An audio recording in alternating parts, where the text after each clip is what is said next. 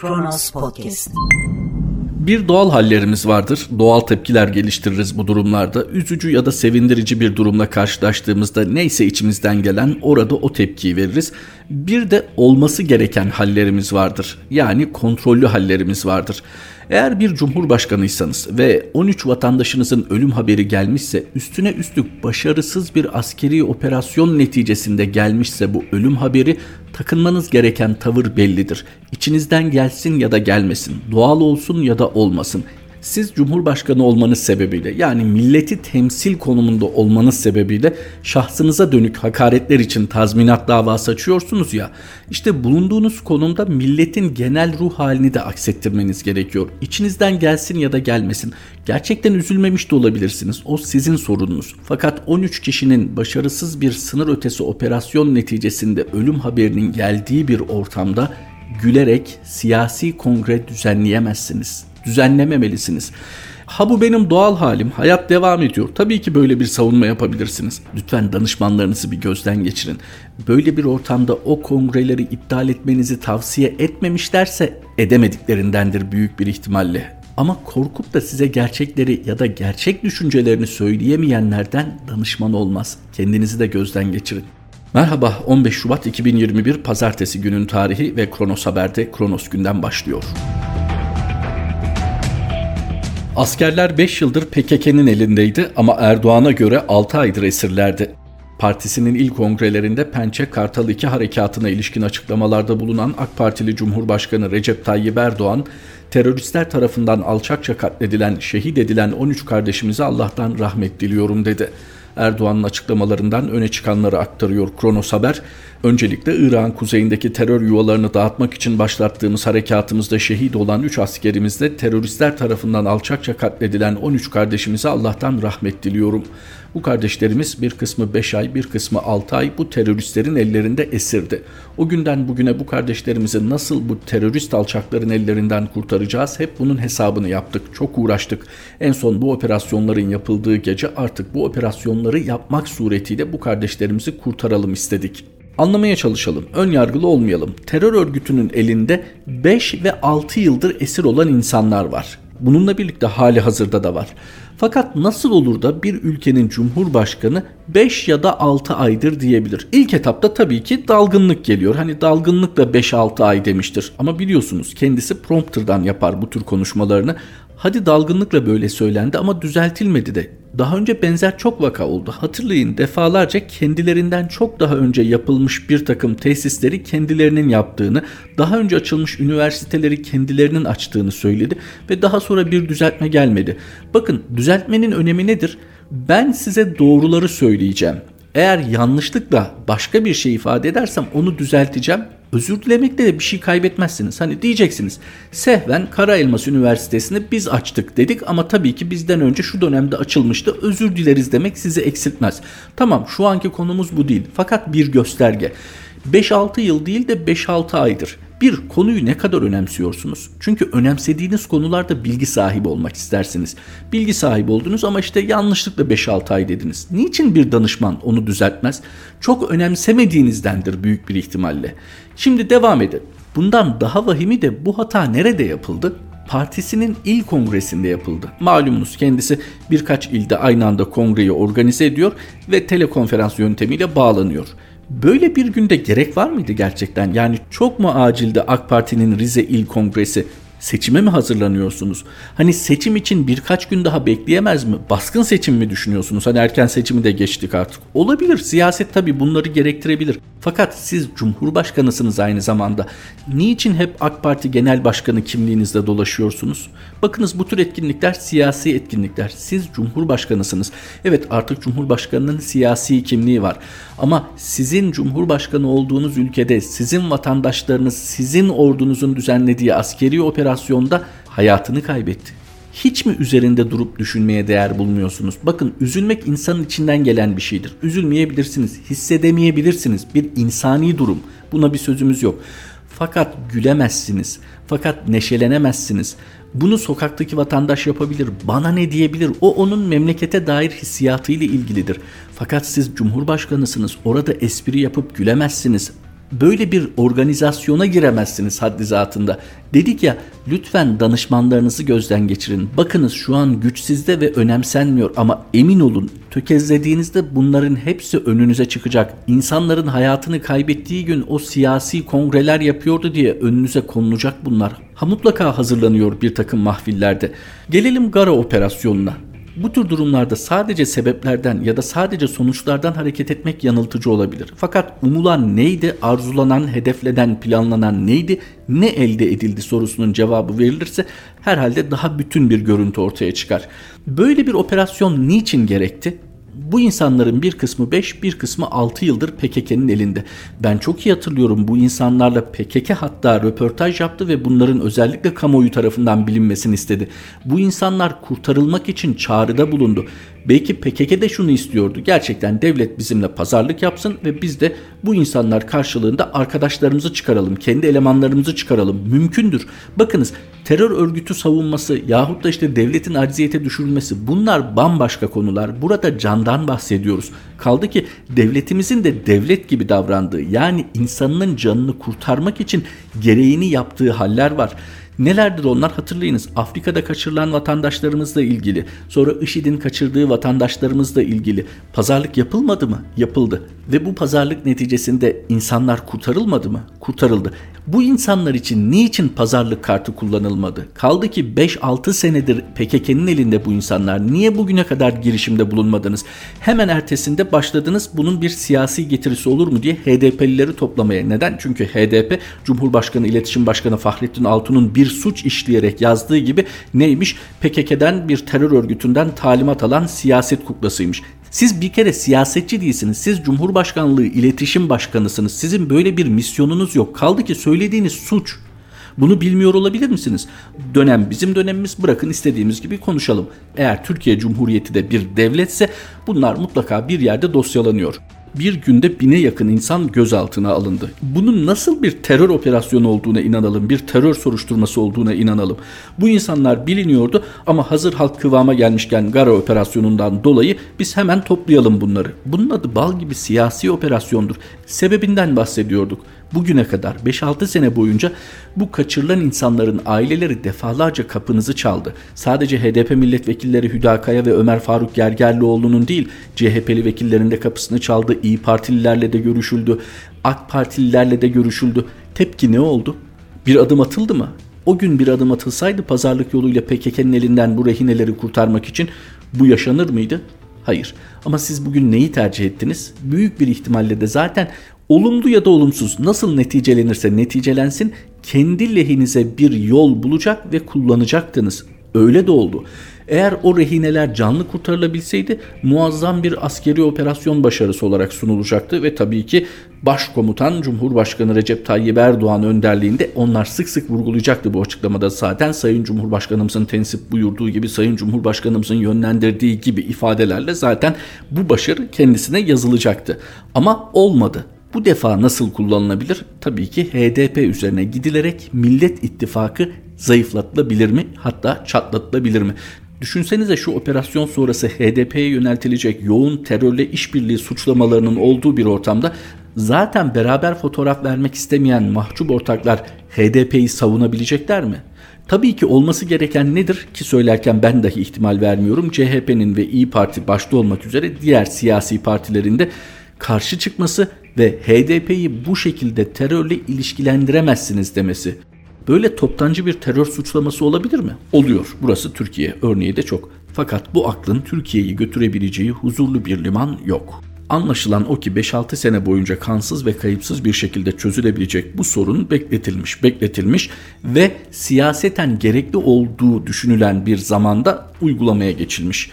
Nitekim operasyon başarılı olsun olmasın her netice bir şekilde hükümetin kullanabileceği bir hale dönüştürülebiliyor. Şu an zaten onun sahadaki yansımalarını görebiliyoruz. Peki sonuç? Şu an Türkiye Cumhuriyeti sınırları içindeki cezaevlerinde tutulan PKK mensuplarının bir kısmının salı verilmesiyle bu insanlar kurtarılabilecekken bu insanların ölümü pahasına böyle bir operasyona girildi ve neticede ne oldu? Esir tutulanlar canlarını kaybettiği gibi operasyonda da asker kaybınız oldu. Bununla birlikte siz zaten içeride operasyonun başarılı olduğunu anlatmak için pek çok PKK'liyi etkisiz hale getirdiğinizi söyleyeceksiniz. Peki o aileler açısından hiç düşündünüz mü? O aileler bir şekilde haber alıyorlardı, bir şekilde PKK haberleşmelerine izin veriyordu ve yakınlarıyla görüşebiliyorlardı ve kurtulma umudu vardı o insanlar için. Peki şimdi ne oldu? Peki şimdi ne oldu? Şimdi lütfen o bol yıldızlı generalimiz, genelkurmay başkanımız hani başarılı bir operasyon olduğunu anlattı ya. Şimdi bir de o aileler açısından düşünsün. Hayır ne diyeceğiz? Vatan millet uğruna böyle kayıplar olur diyeceğiz değil mi? Bu kadar kolay bunun açıklaması. Tabii bir de o toplantıda Genelkurmay Başkanı Yaşar Güler'in kusura bakmasın ama gerçekten komik kaçan hani öyle bir ortamda komik kaçan bir tavrı tutumu vardı. Milli Savunma Bakanı Hulusi Akar'a komutanım diye hitap etmesi. Bildiğimiz kadarıyla Milli Savunma Bakanı Hulusi Akar askerlikten emekli oldu. Yani Genelkurmay Başkanlığını yaptı, askerlik defterini kapattı ve Milli Savunma Bakanı oldu. Hani 15 Temmuz'daki başarısından dolayı olsa gerek.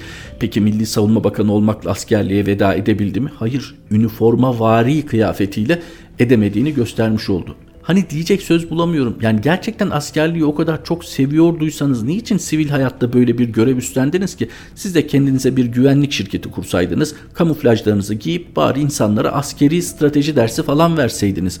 Garip bir kıyafet diktiriyorsunuz. İşte sol göğsüne bir arma yerleştiriyorsunuz. Niçin takım elbise giymek zorunuza mı gidiyor? Niçin takım elbise giymek sizi zayıf mı gösteriyor? Kendinizi ordu karşısında yeterince güçlü görmüyor musunuz bu durumda? Neyse kendi tercihiniz diyecek bir şeyimiz yok. Fakat bu operasyon da bir tercihti ve siz olabilecek en yanlış tercihte bulundunuz. Askeri açıdan, strateji ve taktik açılarından söylemiyorum. Sebep ve sonuç itibariyle baktığımızda en yanlış tercihi yaptığınız anlaşılıyor. Peki sizin bulunduğunuz makamlarda bunca büyük yanlışlardan sonra ben yanlış yaptım, burada durmamalıyım diye bir seçenek yok mu acaba? Olmadığını biliyoruz. Her şeyi biliyorsunuz. Milli beka için milli beka dediğinizde bazılarının sözlüğünde iktidarın bekası anlamına geliyor sadece. Biz de bu vesileyle Rebvar Kerim'in Kronos Haber için kaleme aldığı yazıyı aktaralım. Gara operasyonunun kanlı perde arkası. Türk Silahlı Kuvvetleri'nin İran kuzeyindeki Gara bölgesinde 10 Şubat'ta başlattığı ve Pençe Kartal 2 adını verdiği operasyon hedefine ulaşmış olacak ki 14 Şubat sabahı bitirildi. Bu operasyonun amacı neydi pek açık değil ama açık olan kaş yapılmak istenirken göz çıkartıldı adeta. PKK'nın bölgedeki başka üslerine kıyasla özel bir stratejik askeri değeri olmayan Gara üssüne ne amaçla operasyon yapıldığına dair şu ana kadar kamuoyuna yansıyan herhangi bir somut bilgi yok. Akıl yürütelim. Olası bir Şengal operasyonu için nabız yoklama, ısınma olabilir mi? Ya da Gara'da PKK tarafından infaz edildikleri iddia edilen 13 asker ve polisten daha değerli bir şey mi vardı? Yine duyduk o ifadeyi. Tereyağından kıl çeker gibi tamamlanmış operasyon. Nasıl bir tereyağından kıl çekme operasyonuysa bu belki de şudur kastedilen. Sonuçta 13 kişinin cansız bedenini mağaralardan çıkaran TSK büyük bir başarıyla cenazeleri Malatya'daki adli tıp morguna teslim etti. Amaç rehineleri kurtarmaktı. Ama olsun.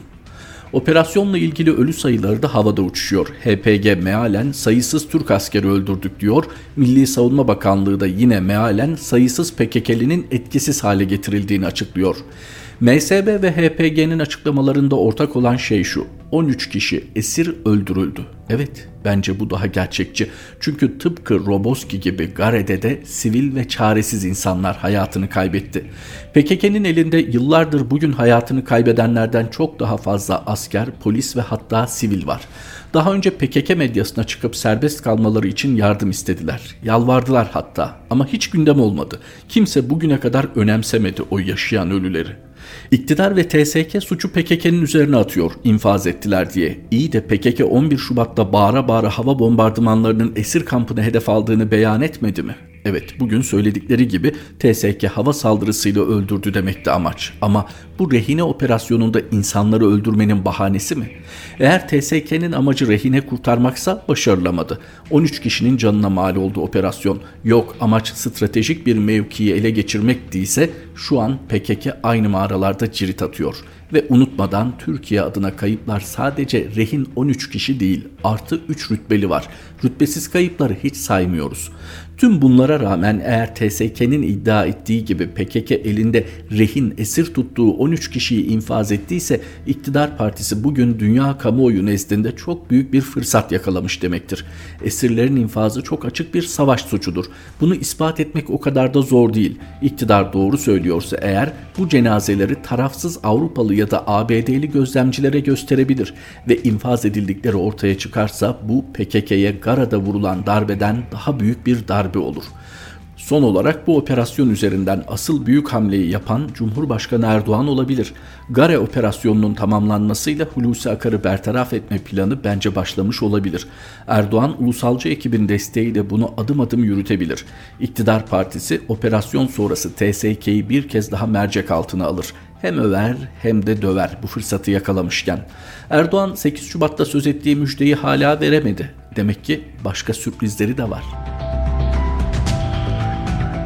40 ilde HDP'lilere ev baskınları. Bakanlık 718 kişi gözaltında dedi. İçişleri Bakanlığı Şırnak, Ağrı, Diyarbakır, Urfa, Van, Mardin, Siirt, Hakkari, Mersin ve Elazığ başta olmak üzere 40 ilde yapılan ev baskınlarıyla aralarında HDP üye ve yöneticilerinin de bulunduğu 718 kişinin gözaltına alındığını açıkladı. Kamuoyunda özellikle sosyal medyadan takip edebilirsiniz. Milliyetçi bir hassasiyet uyandırılmış ve HDP'ye dönük operasyon yapılıyor. Peki artık bu köy görünür kılındığına göre kılavuza ihtiyaç var mı? Yani HDP'ye doğru bir operasyon yaklaşıyor. Bu parti kapatma şeklinde de olabilir ama batıdan gelecek tepkilerden çekinileceği için parti kapatmak şeklinde değil ama partiyi fevkalade yıpratarak daha çok sayıda HDP'li yöneticinin içeri atılması belki şu an siyaseti dizayn etmek isteyen güçler tarafından partinin elini zayıflatacak bir adım olarak düşünülebilir. Tabi bunlar şu an normalde akla gelenler ama akla gelmeyen farklı adımlar da atılabilir. Çünkü bu ülke özellikle son 5-6 senede öyle adımlara şahit oldu ki şaşırtmaz. Şunu inkar edemeyiz. İstanbul ve Ankara'da HDP ile oluşturulan adı konulmamış birliktelikti kazandıran. Orada özellikle İstanbul'da Kürt nüfusun oylarının son derece belirleyici olduğunu unutmamak lazım. Bunu herhangi bir vatandaş görürken Cumhur İttifakı'nın görmemesi mümkün değil. Bu ittifakın en rahat çatlak vereceği yer HDP ise HDP'den kaynaklanan bir durumda değil. HDP'nin kullanılması ise bundan çekinmeyeceklerdir. Yapılabilecek ne var? Millet İttifakı'nın bunu konuşması lazım. Elbette CHP ve İyi Parti tabanlarının da durumu iyi analiz edildiğinde gerçekten HDP ile yakınlaşmak bir sıkıntı, bir sorunmuş gibi algılanabilir. Algılanabilir diyorum denenmediği için. Bu pekala anlatılabilir. Sayın Kılıçdaroğlu, Sayın Akşener hiç umut vaat etmeselerdi özellikle Sayın Akşener neden şu açıklamayı yapmazlar? HDP anayasal zeminde kurulmuş meşru bir partidir. Sizin onunla ilgili bir takım düşünceleriniz olabilir. Hatta istihbari bir takım verileriniz de olabilir. Fakat HDP neticede başvurusunu yapmış ve onay almış. Bununla birlikte 6 milyonun üzerinde vatandaşın teveccühünü kazanmış bir partidir. Biz HDP ile meşru zeminde her türlü ittifakı kurarız açıklamasını neden yapmıyorlar? Yani HDP bu kimliğiyle kuruldu, bu kimliğiyle seçimlere girdi. Şimdi HDP hangi faaliyetiyle terör örgütüyle sırt sırta bir görüntü veriyormuş gibi davranıyorsunuz? HDP'nin zaten ısrarla vurguladığı ne? Evet, evet PKK ile aynı tabandan besleniyoruz. Fakat biz silahlı mücadeleyi tasvip etmediğimiz, biz bu işin siyasetle çözülmesi gerektiğini düşündüğümüz için siyasetteyiz demiyorlar mı? Siz de demediniz mi dağdan inin düz ovada siyaset yapın diye? Daha nasıl yapsınlar? Daha ne yapsınlar? Bu bir imtihansa, topyekün ülkenin bir demokrasi sınavıysa CHP ve İyi Parti'nin elini taşın altına koyması gerek. Yani şöyle bir kolaycılığa da kaçılmaması lazım. HDP kapatılsa bile HDP'nin oyları AK Parti'ye muhalefetten dolayı zaten Millet İttifakı'na kayacaktır diye düşünmemek lazım. Çünkü son derece siyasi reaksiyonları olan bir tabanı var HDP'nin. Bununla birlikte HDP zaten tabanıyla sürekli hareket halinde. Şunu da unutmamalı. Eski eş genel başkanı Selahattin Demirtaş'ın isteği doğrultusunda oy kullanıldı 2019 yerel seçimlerinde. İmralı'daki Öcalan'ın isteği doğrultusunda değil. Zaten ciddi bir kırılma noktası da oydu. Bunun üzerine hem Kürt siyasetinde bir kırılma yaşanabilir mi hem de oradan hareketle Millet İttifakı, Cumhur İttifakı için bir tehlike olmaktan çıkarılabilir mi? Bir takım siyasi hesaplar yapılıyor ama bunlar gerçek mağduriyetlere yol açıyor. İnsanlar gerçekten hapishanelere düşüyor, özgürlüklerinden oluyor, aileleri mağdur oluyor. Üzücü olan buradan bir iktidar devşirilmeye çalışılması. Kronos Haber'de Kronos gündemin sonuna geldik. Tekrar buluşmak üzere. Hoşçakalın.